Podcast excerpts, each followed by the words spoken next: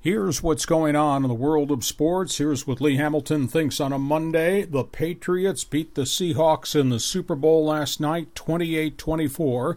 Tom Brady throws four touchdown passes, including two in the fourth quarter. Backup defensive back Malcolm Butler jumps a route, comes up with an interception of the goal line with 20 seconds left to preserve the Patriot win.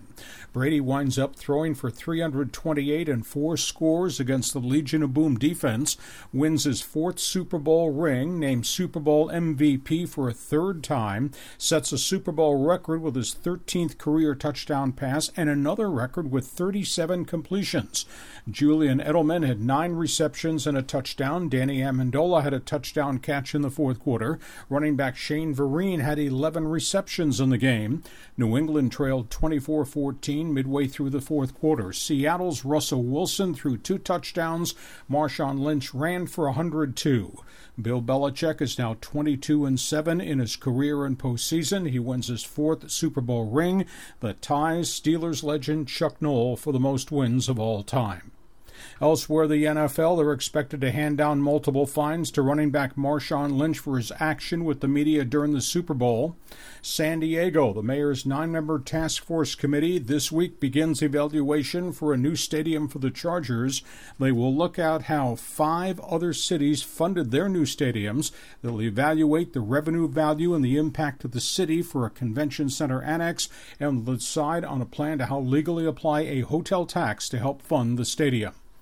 An emotional Hall of Fame weekend with eight enshrined, including Junior Seau, the late Charger linebacker, amongst the others Jerome Bettis, Tim Brown, plus general managers Ron Wolf and Bill Polian, surprisingly bypassed in the voting, former Cowboys coach Jimmy Johnson, Tony Dungy, quarterback Kurt Warner, and running back Terrell Davis.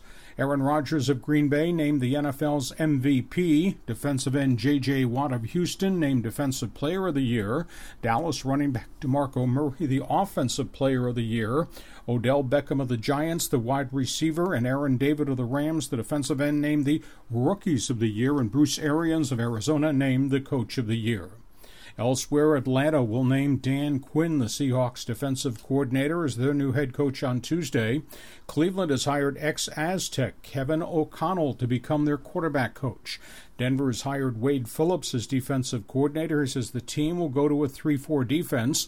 49ers continue to stock their staff. They hire Eric Mangini as defensive coordinator. Then he hires Tim Lewis as DB coach and veteran Clancy Pendergast as linebacker coach. In a surprise, Tennessee has fired Lake Dawson as the director of player personnel. Green Bay has fired their special teams coach, Shawn Slocum. One college note Mike Alden's announced his retirement as athletic director at the University of Missouri after 17 years on the job. In baseball, a report says the Padres have opened trade talks with Milwaukee for shortstop Luis Sardinas. The Brewers reportedly want young pitching.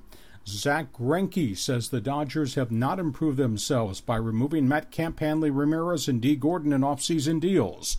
Dodger outfielder Yasiel Puig showing up for offseason workouts at Chavez Ravine, weighed in at 261 pounds. Philadelphia and Boston re- reopened trade talks over the weekend for left handed pitcher Cole Hamels, but Philadelphia is demanding young catcher Blake Swihart, outfielder Mookie Betts, and shortstop Xander Bogaerts in the deal. The Red Sox said no.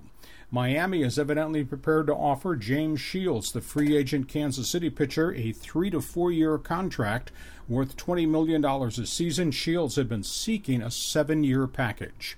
Phillies have signed ex Dodgers starter Chad Billingsley. Red Sox have signed free agent Texas pitcher Alexi Ogando. The Brewers have signed Texas reliever Neal Cotts. Braves have traded pitcher David Hale. He goes to Colorado for a couple of minor leaguers. And the Yankees have signed former Minnesota Twins starting pitcher Scott Baker. In basketball, Lakers got beat by the New York Knicks 92 to 80 last night. Carmelo Anthony poured home 31. Lakers are 13 and 35 on the season. Clippers are in Brooklyn tonight to open an East Coast road swing against the Nets, and the Atlanta Hawks winning streak is now at 19 games in a row. They're 40 and 8 on the season.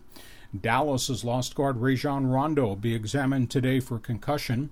Atlanta loses guard Thabo Sefolosha, eight weeks with a torn calf. And Houston may shut down center Dwight Howard for four weeks with knee fluid problems. Report out of Orlando that the Magic is considering firing coach Jacque Vaughn. Magic are 15 and 34 on the season. College basketball victorious weekend for Arizona uh, for San Diego State. They wind up beating Utah State. Aztecs go to 17 and 5 on the season. USD won another game. This over USF. The Toreros 12 and 11. LA Kings open a road swing tonight in Washington. Kings are struggling. They've lost 10 of their last 13. In golf, Phil Mickelson, Tiger Woods both missed the cut at Scottsdale and the Phoenix Open.